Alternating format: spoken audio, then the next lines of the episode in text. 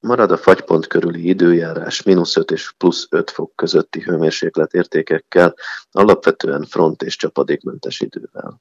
Igen, meglehetősen hideg van, még napközben is fagypont alatt marad a hőmérséklet. Milyen egészségügyi problémák vagy panaszok jelentkezhetnek ilyenkor? Még néhány napig kitart ez a hideg idő, hétvégére mondanak a valamelyes tenyhülést, és hát természetesen ilyenkor a legnagyobb gondot a kihűlés szokta jelenteni. Fontos azonban azt tudni, hogy nem csak kint a szabad levegőn jelenthet ez problémát, ugyanis ha a lakások hőmérséklete tartósan 15 fok alá csökken, az szintén hajlamosíthat a szervezet kihűlésére.